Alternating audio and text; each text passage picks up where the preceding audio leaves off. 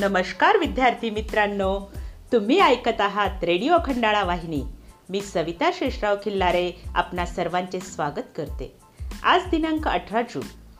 लॉकडाऊनच्या काळात आपल्या घरात रेडिओ खंडाळा वाहिनीवरील शैक्षणिक प्रसारण तुम्ही आवडीने ऐकून सर्व कार्यक्रम आवडत असल्याच्या प्रतिक्रिया आम्हाला प्रसारण करीत असताना नवी कोरी ऊर्जा मिळते.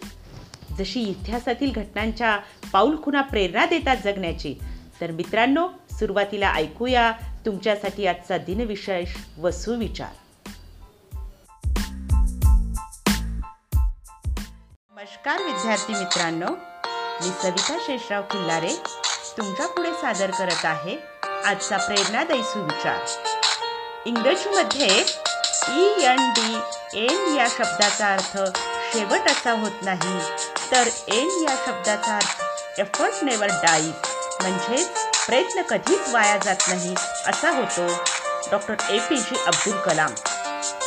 मित्रांनो आजचा दिन विशेष आहे संत निवृत्तीनाथ महाराज यांची पुण्यतिथी व इंटरनॅशनल पिकनिक डे बालमित्रांनो आपल्या कुटुंबातील आजी आजोबा सकाळी सकाळी भक्तिगीत गुणगुणताना दिसतात. किती छान वाटतं रे. मनाला प्रसन्न वाटतं. आणि प्रत्येक काम आपण आनंदी मनाने करतो. कोणतंही कार्य हे प्रसन्न आणि आनंदी मनाने केलं तर यश हे आपलंच असतं मित्रांनो. मग तुमचं दैनंदिन कार्य असो शैक्षणिक कार्य असो बौद्धिक कार्य असो शारीरिक कष्ट असो कोणतंही कार्य असो. त्याचप्रमाणे आज आपला सर्व दिवस आनंदात जावो मन प्रसन्न राहो आणि तुम्ही सर्व कार्यक्रम आनंदी वातावरणामध्ये ऐकावा असाच आमचा सुंदर हेतू असतो. रेडिओ खंडाळा वाहिनी या निमित्ताने प्रसारित होणाऱ्या कार्यक्रमाद्वारे. तर सुंदर अशा भक्तिगीताने आपण या कार्यक्रमाला ऐकूया. भक्तिगीत घेऊन येत आहेत आमचे उपक्रमशील अध्यापक श्री गजानन काळबांडे पंचायत समिती तेल्लारा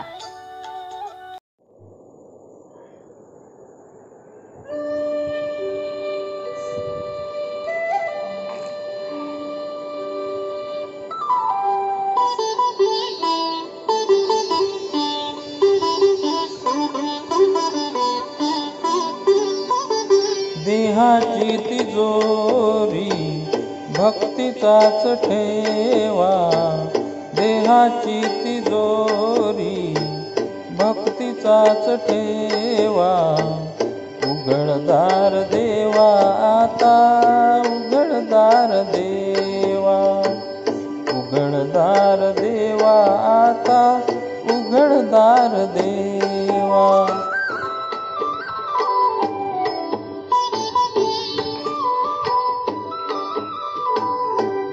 ते दूध डोळे मिटून जात मांजराची. मनी चोरट्याच्या कारे भीती चांदण्याची. सरावल्या हातांनाही कंप का सुटावा. उघडदार देवा आता उघडदार देवा.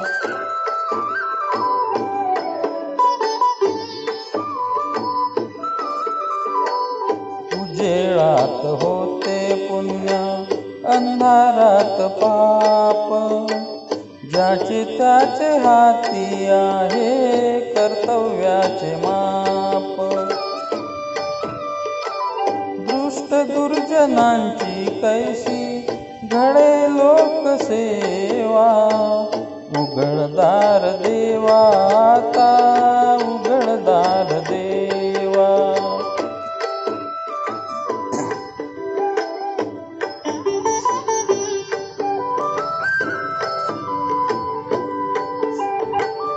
पार्थ जणू भिंतीवरचा आरसा बिलोरी आपुलीच प्रतिमा होते आपुलीच वैरी.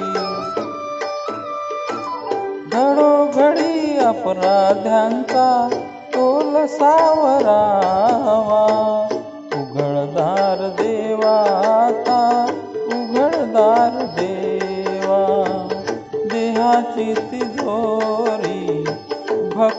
हाताच ठेवा. देहाची तिजोरी भक्तीचाच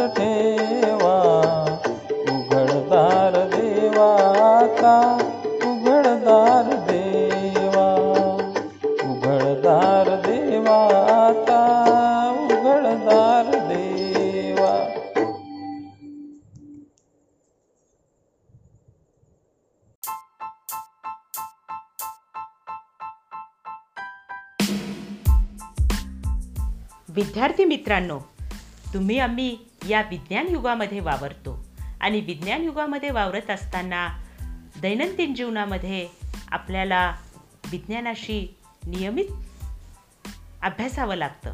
घरामध्ये विज्ञान आहे घराबाहेर विज्ञान आहे निसर्गामध्ये विज्ञान आहे.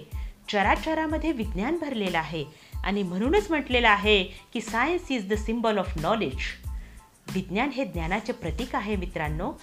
म्हणूनच शालेय अभ्यासक्रमामध्ये सुद्धा विज्ञान विषयाला तितकंच महत्त्व आहे. तर कमी वेळामध्ये प्रभावी अध्यापन करण्यासाठी उपक्रम शिक्षिका येत आहेत. सौ प्रतिभा राजेंद्र पाठोळे जिल्हा परिषद शाळा दहिगाव गावंडे पंचायत समिती अकोला. जाणून घेऊया इयत्ता सातव्या वर्गातील विज्ञानामधील प्रकाशाचे परिणाम.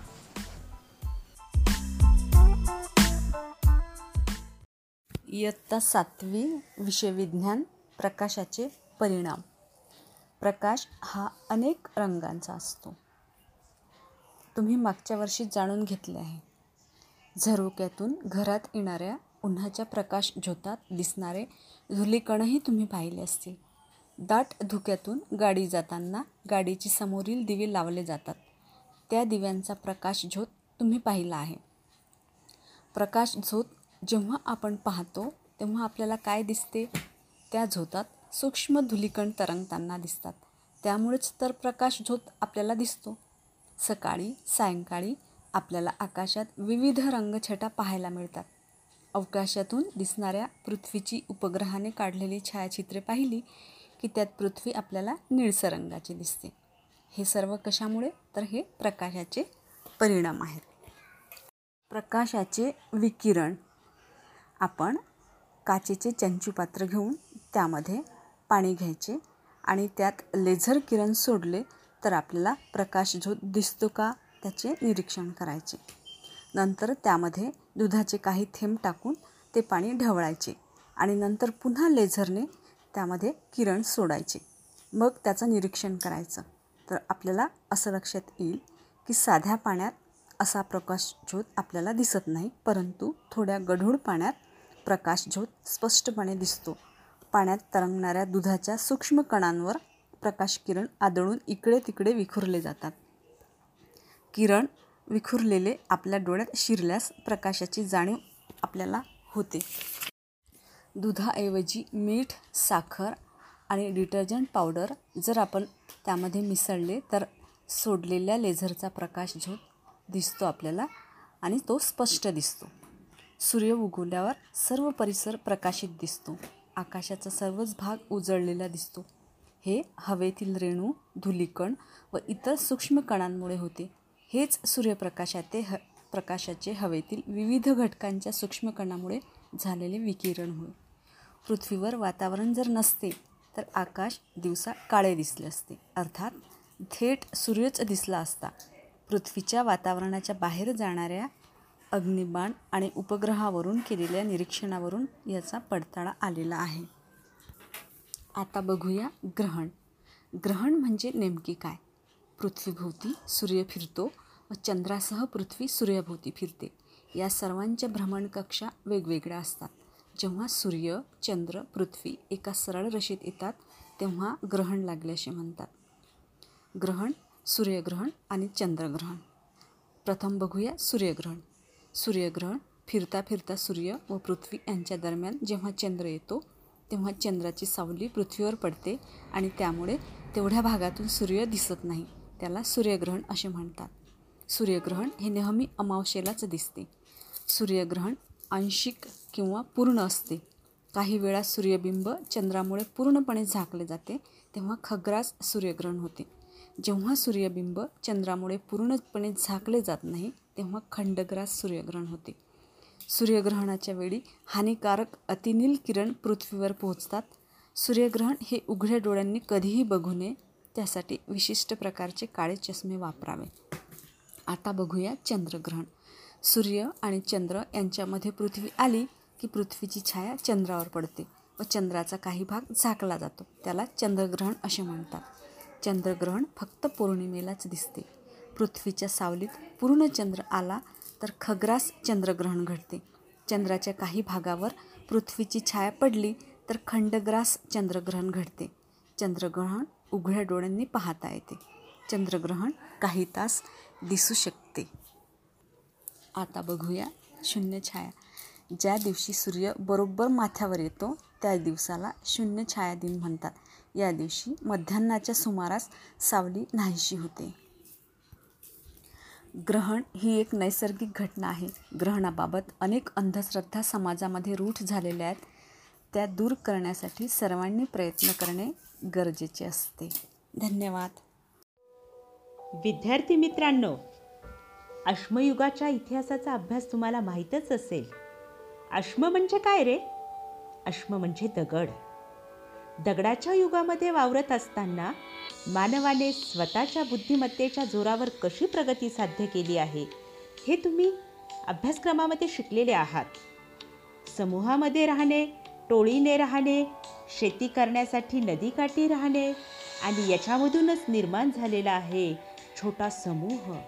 छोटा छोटा समूह मिळून जी लोकवस्ती तयार झालेली आहे त्याला म्हणतोयत आपण गाव. आणि आपल्या देशाची रचना कशी आहे तर गाव ते देश. मग ह्या गावामध्ये ग्रामीण जीवन गतिमान करण्याची जबाबदारी पूर्ण करण्यासाठी पंचायत राज्य व्यवस्थेच्या माध्यमातून विविध शासन संस्था कार्य करत असतात. हे तुम्हाला कळालेच असेल.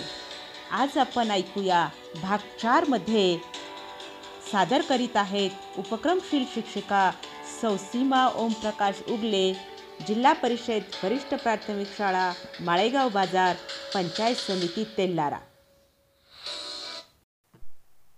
नमस्कार विद्यार्थी मित्रांनो. कालपर्यंत आपण ग्रामीण भागातील स्थानिक शासन संस्थांचे स्वरूप पाहिले. या पाठात आपण शहरी भागातील स्थानिक शासन संस्थांचे स्वरूप समजावून घेणार आहोत. शहरी स्थानिक शासन संस्थांमध्ये नगरपंचायत नगर परिषद व महानगरपालिका यांचा समावेश होतो. आपल्या देशात शहरांची संख्या खूप आहे. शहरे झपाट्याने वाढत आहेत. गावांची निमशहरे निमशहरांची शहरे आणि शहरांची महानगरे होत आहेत. शहरांच्या आजूबाजूला असणाऱ्या ग्रामीण भागाचे स्वरूप बदलत आहे. ग्रामीण क्षेत्रातून शहरी क्षेत्रात संक्रमित होत असलेल्या संक्रमित क्षेत्राकरिता नगरपंचायत स्थापन केली जाते. या क्षेत्राची लोकसंख्या दहा हजार ते पंचवीस हजार इतकी असावी लागते. शहर न शहर होण्याच्या प्रक्रियेत जी गावे असतात तेथे नगरपंचायत असते बरं का? पूर्णतः खेडेही नाही आणि शहरही नाही अशी काही ठिकाणे आपण पाहतो तेथील स्थानिक शासन संस्था म्हणजे नगरपंचायत होय.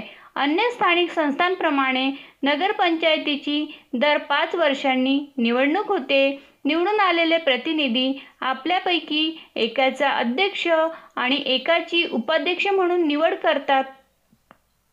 नगरपंचायतीमध्ये किमान नऊ व कमाल पंधरा सदस्य संख्या असते. नगरपंचायतीमध्ये सुद्धा एक शासन नियुक्त अधिकारी असतो. त्याला कार्यकारी अधिकारी असे म्हणतात. तर आता पाहू आपण नगरपंचायतीची कामे. आर्थिक अंदाजपत्रक तयार करणे विकास आराखडा तयार करणे शिक्षणाच्या सोयी सुविधा निर्माण करणे आरोग्याच्या सोयी सुविधा निर्माण करणे रस्ते नाल्या दिवाबत्तीची सोय करणे स्वच्छ पिण्याच्या पाण्याचा पुरवठा करणे जन्म मृत्यू व विवाह यांच्या नोंदी ठेवणे साथीचे आजार पसरू नये म्हणून योग्य उपाययोजना करणे या व इतर सोयी सुविधा निर्माण करून नगरपंचायतीचा सर्वांगीण विकास हे नगरपंचायतीचे काम आहे. तर विद्यार्थी मित्रांनो आता वेळ झाली आहे गृह गृहकार्याची. मी तुम्हाला गृहकार्य देते. कोरोना या आजारापासून बचाव करण्यासाठी घोषवाक्य तयार करा. चला तर मग उद्या भेटूया नवीन सदरात. धन्यवाद विद्यार्थी मित्रांनो. विद्यार्थी मित्रांनो जीवन जगत असताना रूल्स आणि रेग्युलेशन खूप महत्त्वाचे असतात. तसेच कोणताही कार्यक्रम करताना एका उद्घोषणेची आवश्यकता असते तर अशाच एका नव्या कार्यक्रमाची उद्घोषणा करणारे निवेदन ऐकूया. उपक्रमशील अध्यापिका कुमारी शुभांगी सरनाईक जिल्हा परिषद वरिष्ठ प्राथमिक शाळा करोडी पंचायत समिती अकोट. चला तर ऐकूया उद्घोषणा. नमस्कार बालमित्रांनो. एक निवेदन ऐकूया. दिनांक एकोणवीस जून दोन हजार वीसपासून रेडिओ खंडाळा वाहिनीवर शुभांगी सरनाईक म्हणजे मी आपणासाठी ऊर्जादायी प्रेरक कथा घेऊन येणार आहे. त्या आपण नियमितपणे ऐकू शकाल. रोज नवनवीन बोधकथा ऊर्जादायी कथा आपल्याला ऐकायला मिळणार आहेत. तर नक्की ऐका आपली वाहिनी रेडिओ खंडाळा वाहिनी.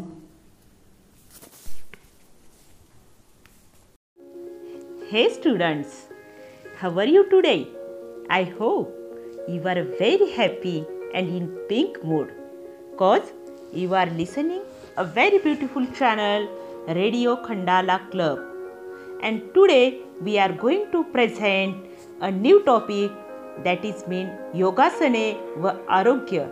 So listen carefully good thought about health. It's health that is real wealth and not piece of gold and silver. म्हणजेच काय तर आरोग्य हीच खरी धनसंपदा आहे विद्यार्थी मित्रांनो सोने आणि चांदी नाही यासाठी आपल्याला फिट ठेवायचं आहे आपलं शरीर आपलं आरोग्य. आरोग्य कधी फिट राहील रे? ज्यावेळेस तुम्ही नियमित योगासने कराल. तर चला आजच्या योगासन क्रमांक भाग आठमधील सादरीकरण करत आहेत आमचे उपक्रमशील अध्यापक श्री ओमप्रकाश पुरणमलजी उगले सर. जिल्हा परिषद वरिष्ठ प्राथमिक शाळा गोर्धा पंचायत समिती तेल्लारा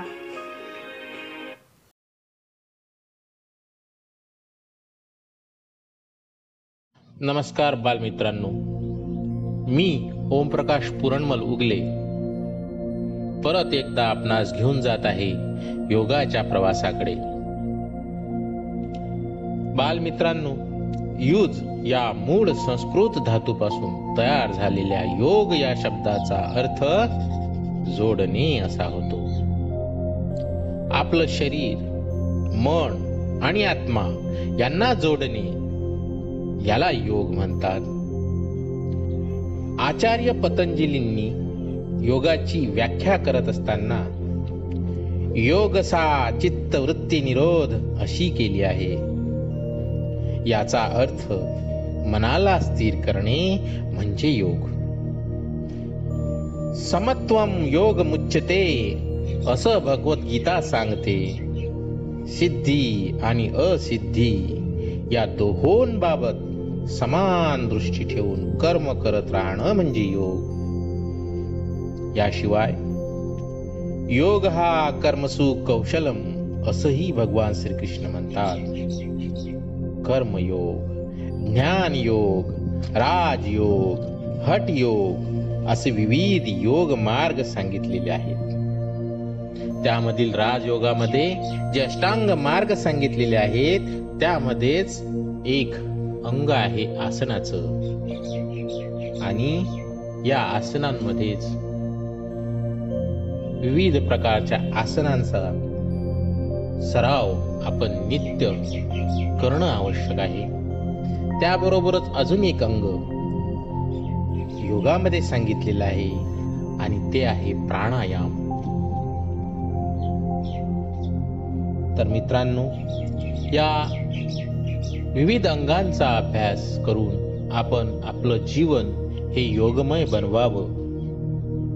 आणि याच अशा आसनांमध्ये आज आपण बघणार आहे एक अतिशय सोपं असं आसन ज्याचं नाव आहे पद्मासन.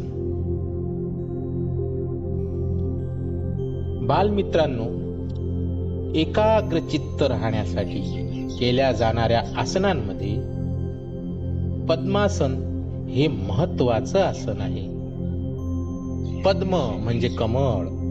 आणि म्हणून या आसनाला कमलासनही म्हटलं जातं. हे आसन बसून केलं जातं. त्यासाठी आधी पाय लांब करून बसा. उजव्या हातानं डाव्या पायाचा अंगठा धरून डाव्या पायाला उजव्या पायाच्या जांघेवर ठेवा. नंतर उजवा पाय डाव्या जांघेवर ठेवा. दोन्ही हाताचे पंजे गुडघ्यावर सरळ ठेवा. आता दोनही हाताचे अंगठ्या जवळील पोट अंगठ्यावर ठेवा. आणि बाकी उरलेली तिन्ही बोटे सरळ ठेवा. आता डोळे बंद करा. पाठ ताठ ठेवून बसा. बालमित्रांनो या पद्मासनाला सर्व दुर्भावनांचा विनाशक म्हटलं जातं. इदम पद्मासन प्रोक्त सर्व व्याधी विनाशनम. म्हणजेच पद्मासन. सर्व व्याधींचा नाश करते. सर्व व्याधी म्हणजेच शारीरिक दैविक आणि भौतिक व्याधी.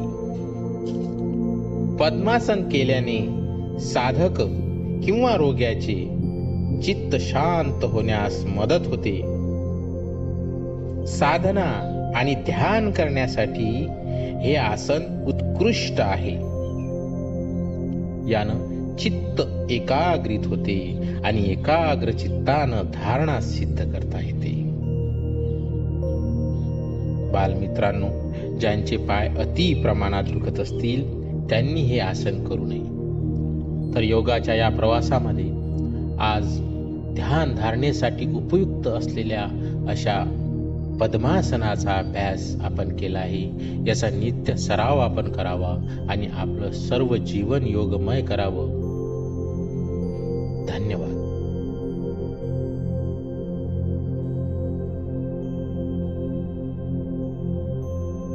विद्यार्थी मित्रांनो आपण ज्या राज्यामध्ये राहतो म्हणजेच महाराष्ट्र राज्यांना संतांची भूमी म्हटलेलं आहे. या राज्यामध्ये अनेक संत होऊन गेलेले आहेत. अनेक संतांचा इतिहास आपण पाहिलेला आहे. आणि त्यामधलेच एक महान संत आहेत ते म्हणजे संत ज्ञानेश्वर. त्यांनी अतिशय सुंदर असे उद्गार काढलेले आहेत या मराठी भाषेबद्दल. मराठी असे आमुची माय बोली अमृतातही पैज जिंके. किती सुंदर वर्णन केलेलं आहे या मातृभाषेचं.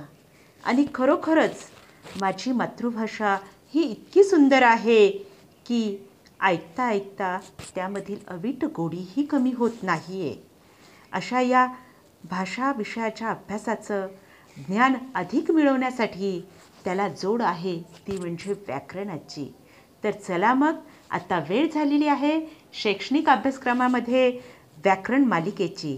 तर ऐकूया आपण पंचायत समिती तेल्लारा येथील उपक्रमशील अध्यापिका सौ अपर्णा राजेश आमले यांचे मराठी भाषा व्याकरण यातील पुढील भाग सादरीकरण.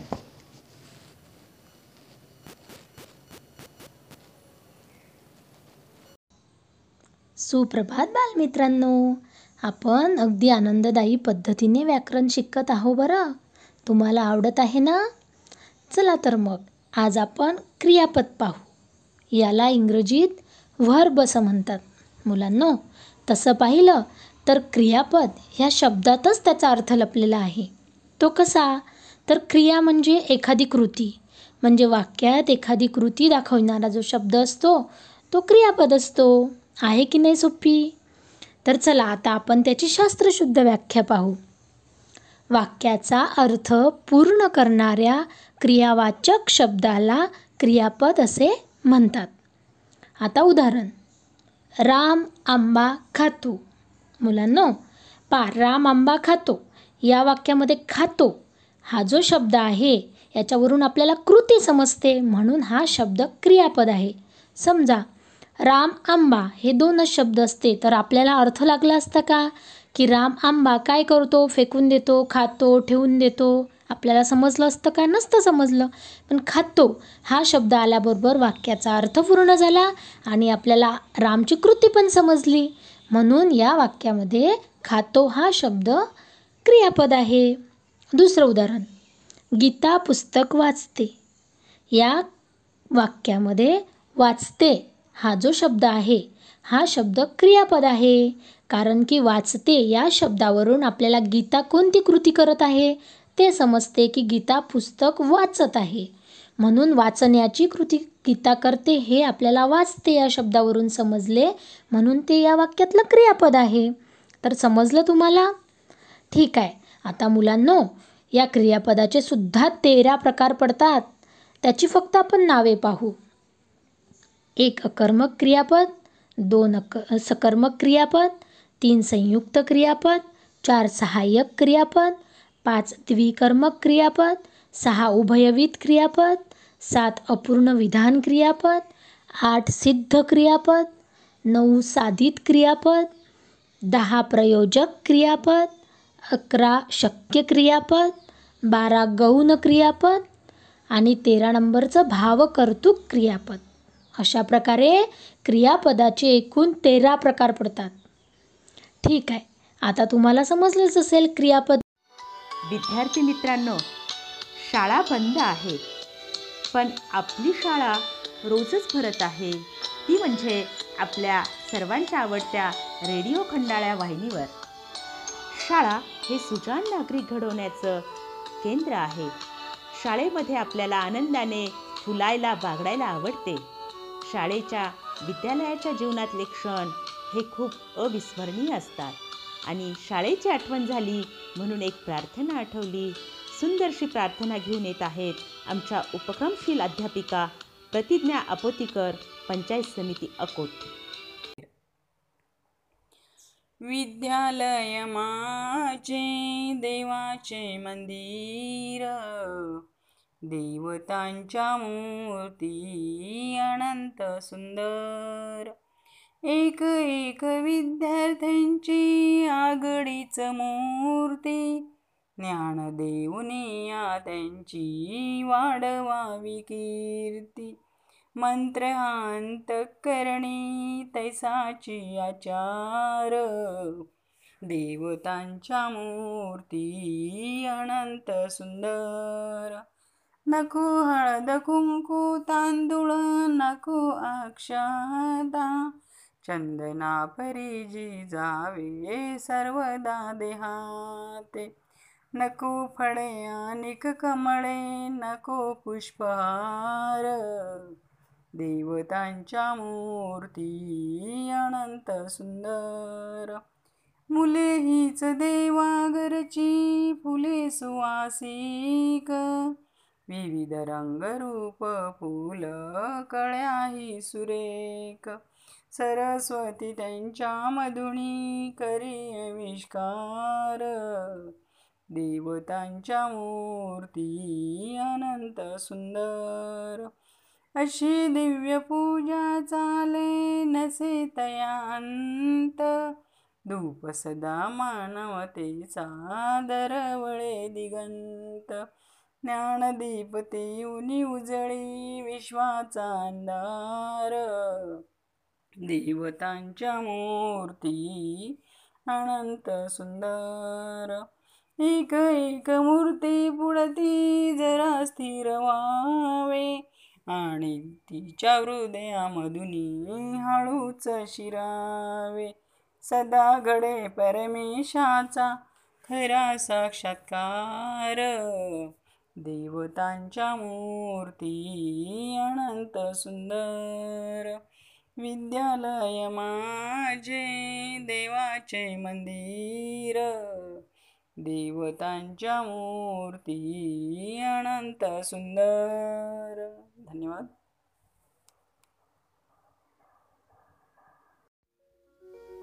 उडत्या पाखरांना परतीची तमा नसावी. उडत्या पाखरांना परतीची तमा नसावी घरट्याचं काय बांधता येईल कधीही? आकाशापलीकडे भरारी मारण्याची जिद्द असावी जिद्द असावी. आणि हीच जिद्द माझ्या ह्या चिमुकल्या विद्यार्थी मित्रांमध्ये आहे. म्हणूनच तुम्ही ऐकत आहात नियमित प्रसारित होणारा तुमच्या आमच्या सर्वांच्या आवडीची वाहिनी रेडिओ खंडाळा वाहिनी. तुम्ही तुम्हा सर्वांचे या वाहिनीवर स्वागत आहे.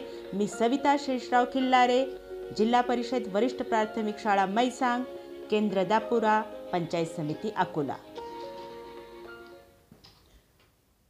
विद्यार्थी मित्रांनो आपले राज्य कोणते आहे हे तुम्हाला माहीतच आहे.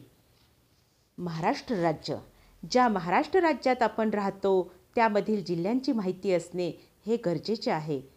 तर जाणून घेऊया शैक्षणिक कार्यक्रमात आपला महाराष्ट्र आपला जिल्हा ह्या संवाद मालिका भाग चारमध्ये ऐकूया. यवतमाळ वर्धा आणि हिंगोली जिल्ह्याची माहिती. संयोजन आणि सादरीकरण करत आहेत आमच्या उपक्रमशील अध्यापिका कुमारी रेखा साहेबराव गीते. जी प वरिष्ठ प्राथमिक सेमी इंग्लिश इंग्रजी शाळा आंबोडा पंचायत समिती अकोट. बालविद्यार्थी मित्रमैत्रिणींनो नमस्कार. आज अठरा जून. ऐकूया यवतमाळ वर्धा हिंगोली या जिल्ह्यांविषयी. सर्वप्रथम यवतमाळ जिल्हा. महाराष्ट्रातील यवतमाळ जिल्हा हा पूर्वी वनी किंवा ऊन या नावाने ओळखला जात होता. त्यानंतर जिल्ह्याचे नाव हे यवत म्हणजे टेकडीवरील सपाटीचा प्रदेश अशा शब्दरचनेतून यवतमाळ हे नाव पडले. यवतमाळ हे शहर जिल्ह्याचे प्रशासकीय मुख्यालय आहे. दोन हजार अकराच्या जनगणनेनुसार या शहराची लोकसंख्या सत्तावीस लाख पंच्याहत्तर हजार चारशे छप्पन्न इतकी आहे. हे शहर जिल्ह्यातील महत्त्वाचे व्यापारी केंद्र असून येथे कापूस पिंजण्याचे आणि दाबून गठ्ठे बनवायचे उद्योग आहेत. त्यामुळे यवतमाळला कापसाचे शहर म्हणजेच कॉटन सिटी म्हटले जाते. येथे जवळच लोहारा येथे M I D C Maharashtra industrial कॉर्पोरेशनने बनवलेली औद्योगिक व्यावसायिकांची उद्योग वसाहत आहे. पूर्वी यवती किंवा यवतमाळ म्हणून ओळखले जाणारे यवतमाळ हे बेरार सल्तनतचे मुख्य शहर होते. लिखाणानुसार जगातील सर्वात सुरक्षित ठिकाण होते. एक जानेवारी एकोणीसशे साठ रोजी जिल्ह्याचा महाराष्ट्र जिल्ह्याचा महाराष्ट्राचा एक भाग झाला. नवरात्र उत्सवामध्ये भारतात कलकत्त्यानंतर यवतमाळ शहराचा दुसरा क्रमांक लागतो. उमरखेड झरी जामणी घाटंजी आर्णी केळापूर कळम दारव्हा दिग्रस नेर पुसद बाभुळगाव यवतमाळ महागाव मोरगाव राळेगाव अशी तालुके जिल्ह्यामध्ये आहेत. आता ऐकूया वर्धा जिल्हा. महाराष्ट्रातील वर्धा जिल्ह्याचे नाव हे जवळूनच वाहणाऱ्या वर्धा नदीवरून देण्यात आले आहे. त्यामुळे वर्धा शहराची ओळख निर्माण झाली. वर्धा जिल्हा महाराष्ट्रातील एक जिल्हा आहे.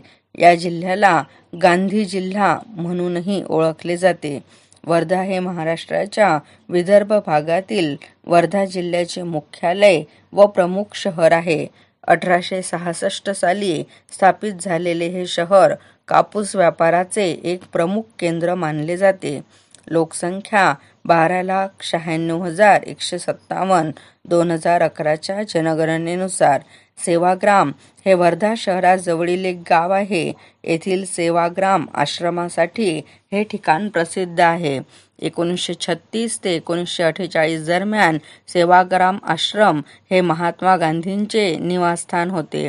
वर्धा आणि जवळील सेवाग्राम ही दोन्ही गावे भारतीय स्वातंत्र्य चळवळीची प्रमुख केंद्रे होती. वर्धा जिल्हा हा चारही बाजूंनी महाराष्ट्रातीलच इतर चार जिल्ह्यांनी वेढलेला आहे. आरवी आष्टी सेलू समुद्रपूर कारंजा घाटगे देवळी वर्धा हिंगणघाट असे आठ तालुके आहेत. आता ऐकूया हिंगोली जिल्हा. महाराष्ट्रातील हिंगोली हा जिल्हा पूर्वी विंगोली लिंगोली या नावाने ओळखला जात होता. त्यानंतर हिंगोली या नावाने या जिल्ह्याची ओळख निर्माण झाली आहे. हिंगोली जिल्हा हा मराठवाडा विभागाच्या उत्तरेस आहे. हिंगोलीच्या उत्तरेस वाशिम जिल्हा व यवतमाळ जिल्हा पश्चिमेस परभणी व आग्नेयेस नांदेड जिल्हा आहे. आताचा हिंगोली जिल्हा हा एक मे पूर्वीपर्यंत परभणी जिल्ह्याचा एक भाग होता. लोकसंख्या अकरा लाख अठ्याहत्तर हजार नऊशे त्र्याहत्तर आहे. जिल्ह्यातील गोंधळ शाहिरी भारूड पोतराज व कलगीतुरा या लोककला प्रसिद्ध आहेत. ज्वारी व कापूस ही जिल्ह्याची मुख्य पिके आहेत. औंढा नागनाथ हे आठवे ज्योतिर्लिंग आहे. हिंगोलीचा प्रसिद्ध नवसाच्या मोदकचा चिंतामणी गणपती आहे. संत नामदेवांचे जन्मस्थान नरसी महादेव असे अनेक धार्मिक व पर्यटन स्थळे आहेत. औंढा नागनाथ कळमनुरी वसमत सेनगाव हिंगोली अशी तालुके आहेत. आवडली ना माहिती माहिती? तर उद्या परत नवीन जिल्हे घेऊन आपल्या सेवेत सादर. धन्यवाद.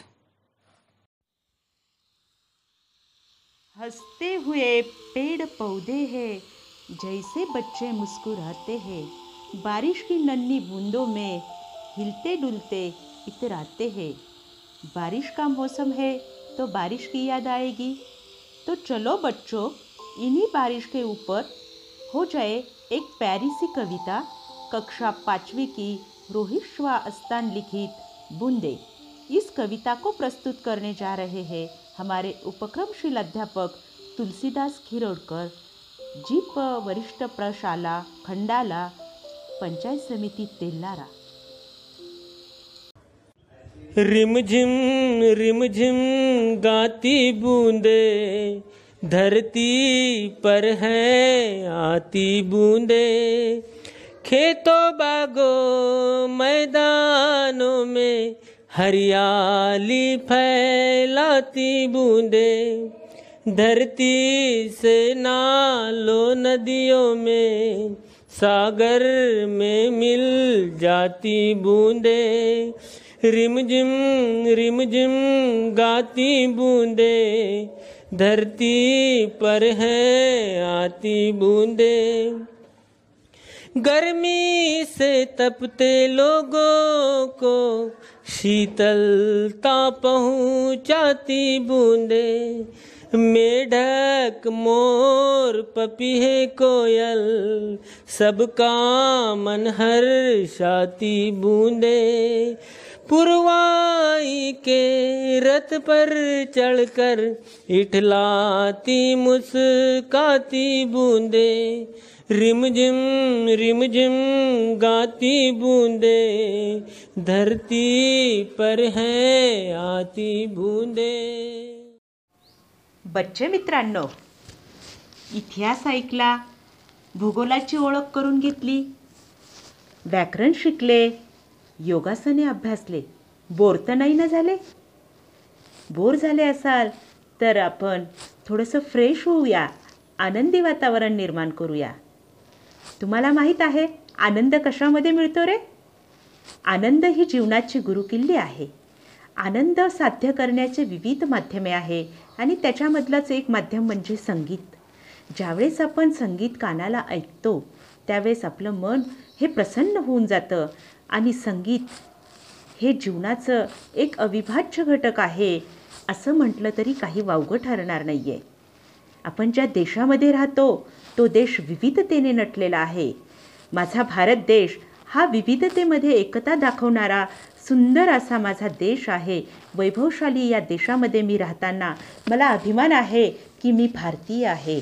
आणि अशाच या भारत देशामध्ये राहणाऱ्या माझ्या सर्व विद्यार्थी मित्रांसाठी एक सुंदर देशभक्तीपर गीत घेऊन येत आहेत आमच्या उपक्रमशील अध्यापिका सौ सविता संतोष काळभांडे जिल्हा परिषद शाळा रामगाव पंचायत समिती मूर्तिजापूर जिल्हा अकोला.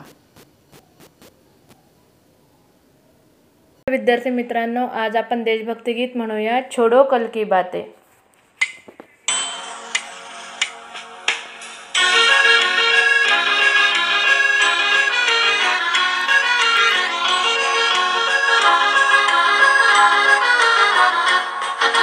छोड़ो कल की बातें, कल की बात पुरानी, नए दौर में लिखेंगे, मिलकर नई कहानी, हम हिंदुस्तानी हम हिंदुस्तानी हम हिंदुस्तानी हम हिंदुस्तानी।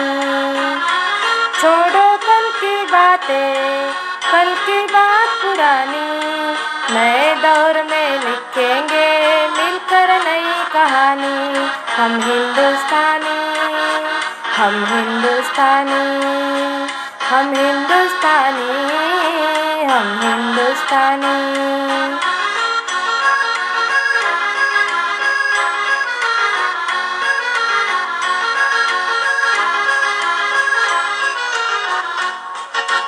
आज पुरानी जंजीरों को तोड़ चुके हैं। क्या देखे उस मंजिल को जो छोड़ चुके हैं? चाँद के दर पर जा पहुँचा है आज जमाना। नए जगत से हम भी नाता जोड़ चुके हैं। नया खून है नई उमंगे, अब है नई जवानी। हम हिंदुस्तानी हम हिंदुस्तानी हम हिंदुस्तानी हम हिंदुस्तानी। छोड़ो कल की बातें, कल की बात पुरानी, नए दौर लिखेंगे मिलकर नई कहानी।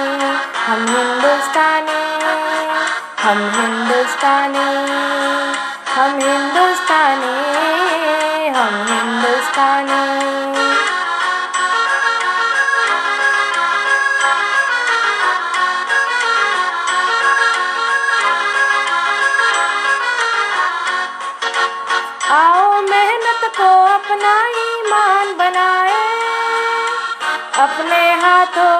अपना भगवान बनाए। राम की इस धरती को, गौतम की भूमि को, सपनों से भी प्यारा हिंदुस्तान बनाए। नया खून है नई उमंगे, अब है नई जवानी। हम हिंदुस्तानी हम हिंदुस्तानी हम हिंदुस्तानी हम हिंदुस्तानी। बातें कल की बात पुरानी नए दौर में लिखेंगे मिलकर नई कहानी।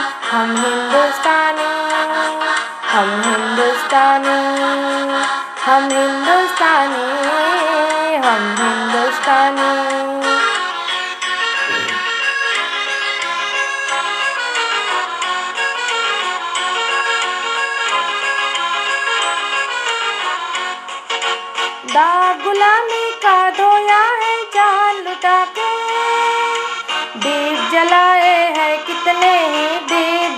के ली है आज़ादी तो फिर इस आज़ादी को।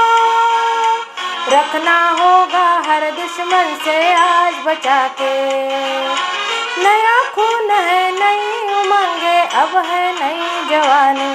हम हिंदुस्तानी हम हिंदुस्तानी हम हिंदुस्तानी हम हिंदुस्तानी। छोड़ो बातें कल की बात पुरानी नए दौर में लिखेंगे मिलकर नई कहानी। हम हिंदुस्तानी हम हिंदुस्तानी हम हिंदुस्तानी।